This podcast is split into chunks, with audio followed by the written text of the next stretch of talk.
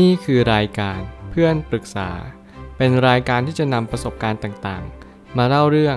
ร้อยเรียงเรื่องราว ให้เกิดประโยชน์แก่ผู้ฟังครับ สวัสดีครับผมแอดมินเพจเพื่อนปรึกษาครับ วันนี้ผมอยากจะมาชวนคุยเรื่อง ความมืดมิดของจิตใจ มันเริ่มเข้ามามากขึ้น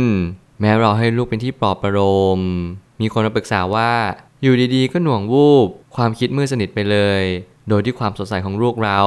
ก็ไม่สามารถปลอบประโลมจิตใจที่มันช้ำได้ทำยังไงถึงจะออกจากความมืดนี้ได้คะ จริงๆแล้วเราต้องกลับไปสู่จุดเริ่มต้นก่อนว่า จุดเริ่มต้นของความมืดมิดคืออะไร ทุกอย่างที่คุณเกิดปัญหาหรือใครก็ตามที่มีปัญหาอยู่ คุณจะต้องสาวไปหาเหตุเท่านั้น บางครั้งสิ่งที่เรามองเห็นบางสิ่งบางอย่างที่มันทาให้เราไม่สามารถรู้จักตัวเองได้มากขึ้นนั่นก็คือ เราพยายามใช้สิ่งอื่น เพื่อจะมาเยียวยาสิ่งอื่น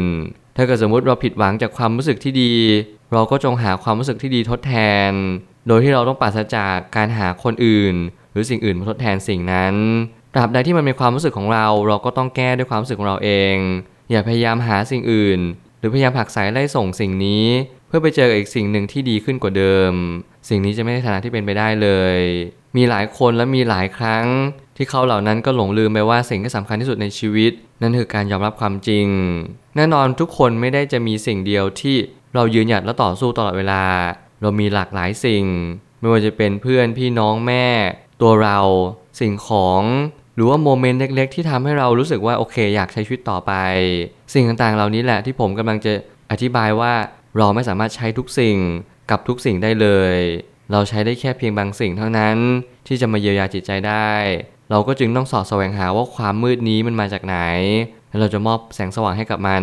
ได้อย่างไร ผมไม่ตั้งคำถามขึ้นมาว่า การที่เราใช้สิ่งอื่นเป็นตัวแทนในการปลอบประโลมจิตใจแน่นอนว่าวันหนึ่ง เราจะประสบปัญหาอย่างหลีกเลี่ยงไม่ได้ ผมเห็นหลายคนแล้วว่าบางคนเนี่ยมีลูกก็ใช้ลูก เป็นเครื่องมือ เขาอาจจะมองว่าไม่ใช่เครื่องมือก็ได้ แต่สำหรับผมแล้วผมมองว่านี่คือเครื่องมืออย่างหนึ่ง ที่ทำให้เรามีความจันลงใจ มีความเบิกบานใจมากยิ่งขึ้น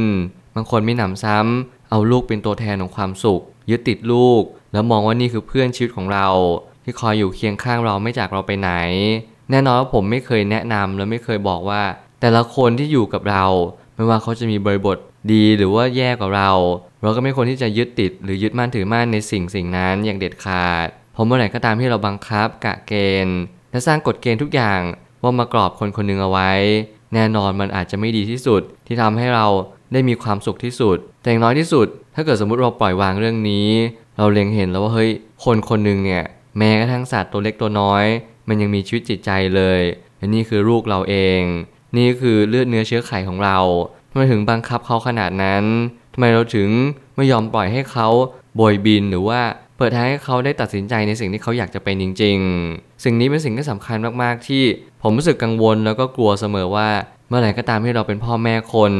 เรารู้อยู่แก่ใจอยู่แล้วว่าพ่อแม่เขาทำทั้งสิ่งที่ดีและไม่ดีกับเราอย่างไรบ้าง แต่เราเนี่ยแหละ กำลังจะเป็นในสิ่งที่เราเคยไม่ชอบ หรือเคยรังเกียจสิ่งนั้นจริง ๆ หรือเปล่า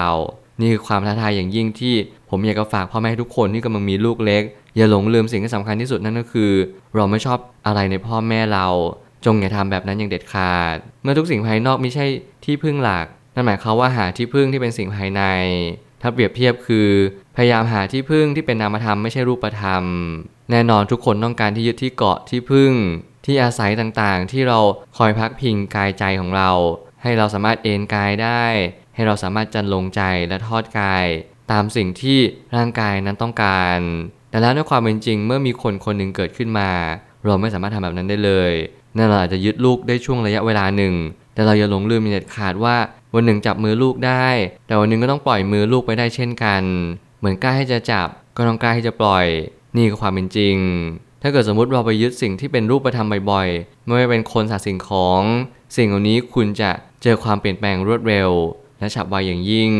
วันหนึ่งคุณจะประสบปัญหาชีวิตอย่างหนักหน่วง ถ้าเกิดสมมติคุณลองมองกลับกันว่า ลองปรับเปลี่ยนที่พักพิง ที่เรายึดเกาะมันเนี่ยเป็นนามธรรมดีไหมมันเหมือนกับว่าเราลองปรับเปลี่ยนว่าเออเรายึดมั่นในความดี เราศรัทธาในความดี ให้เราเชื่อมั่นว่าความดีนี่แหละจะช่วยเหลือเรา สิ่งนี้มันอาจจะดีกว่าหรือเปล่า นี่คือคำถามที่ผมอยากจะฝากทุกๆ คนที่ไม่ว่าคุณจะเจอความมืดมิดเจอปัญหาเล็กๆน้อยๆหรือแม้กระทั่งเราสับสนงงวยกับสิ่งที่เราเลือกเดินหนทางนี้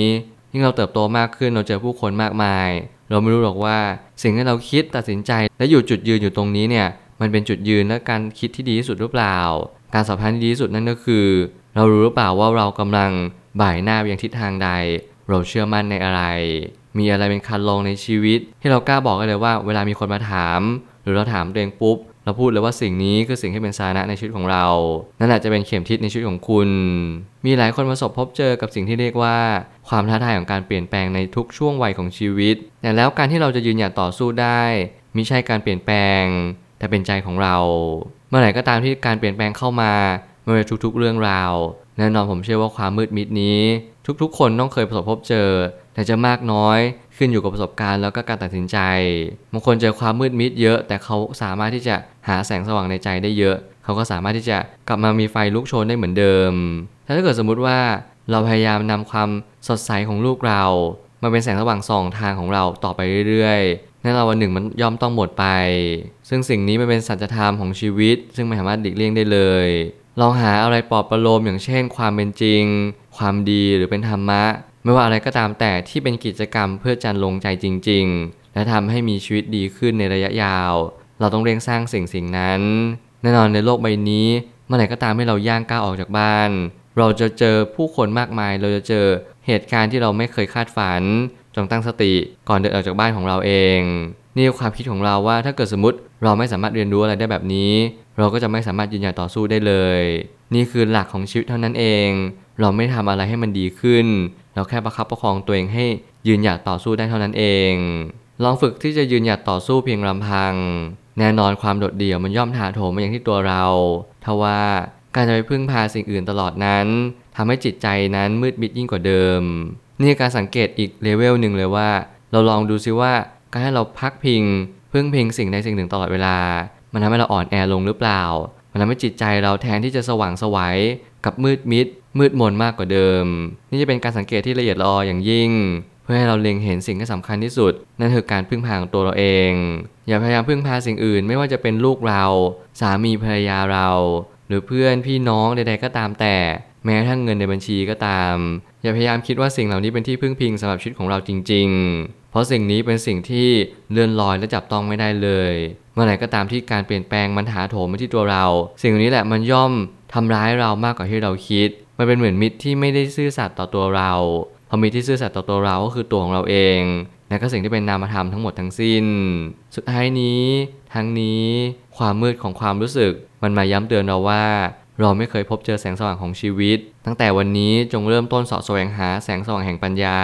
เพราะยุคสมัยนี้ยังพอมีอยู่บ้าง เมื่อผมเน้นย้ำว่าพอมีอยู่บ้าง นั่นหมายความว่า ทุกอย่างที่เราพบเห็นพบเจอและประสบ เราย่อมจะเข้าใจและตระหนักรู้ได้ว่า ความดียังคงหลงเหลืออยู่ ความจริงก็ยังมีอยู่ สิ่งเหล่านี้เป็นสิ่งที่เน้นย้ำว่าเราจะต้องเสาะแสวงหา สิ่งที่เรียกว่าสัจธรรม ความเป็นจริง ธรรมะ สิ่งที่เป็นธรรมชาติ เพื่อเราจะได้เข้าใจว่าธรรมชาตินี้ไม่เคยทำร้ายเรา ไม่เคยกลั่นแกล้งเรา มันมอบพื้นที่กับเราตลอดเวลา เพียงเราไม่เคยเล็งเห็น ไม่เคยเงี่ยหูฟังหรือสดับสับฟังว่า สิ่งนี้มันมาย้ำเตือนอะไรเรา เรามัวแต่สนใจความรู้สึกของตัวเองตลอดเวลาทั้งวี่ทั้งวัน มัวแต่หาความสุข ไล่ล่ามัน วิ่งหามันและเราไม่เคยหยุดพักแล้วเราก็บอกว่าเราเหนื่อยมากๆ ที่เราใช้ชีวิตประจำวัน ขอให้คุณเล็งเห็นบางสิ่งว่า วันนี้คุณมีสิ่งให้ล้ำค่าที่สุด นั่นคือลูกที่ตัวเราเองเป็นคนตัดสินใจที่ให้เขาเกิดขึ้นมาและลูกคนนี้เขาจะไม่ใช่ของเราอย่างเด็ดขาด เขาเป็นของของเขา เขาจะเป็นชีวิตของเขาและมีอำนาจโดยชอบธรรมด้วยตัวของเขาเอง เราเพียงเลี้ยงดูเขา เห็นเขาเติบใหญ่ เห็นเขามีความสุข และเรามอบความรักที่เรามีให้เขานี่แหละจะเป็นจุดเริ่มต้นของความสุข และความสว่างสวัยอย่างแท้จริงนั่นคือการเห็นผู้อื่นมีความสุขและมีรอยยิ้ม อย่างสิ่งที่มันควรจะเป็นจริง ๆ ผมเชื่อว่าทุกปัญหาย่อมมีทางออกเสมอ ขอบคุณครับ รวมถึงคุณสามารถแชร์ประสบการณ์ ผ่านทาง Facebook Twitter และ YouTube และอย่าลืมติด Hashtag เพื่อนปรึกษา หรือ f r ร e n d t a l k a ด้วยนะครับ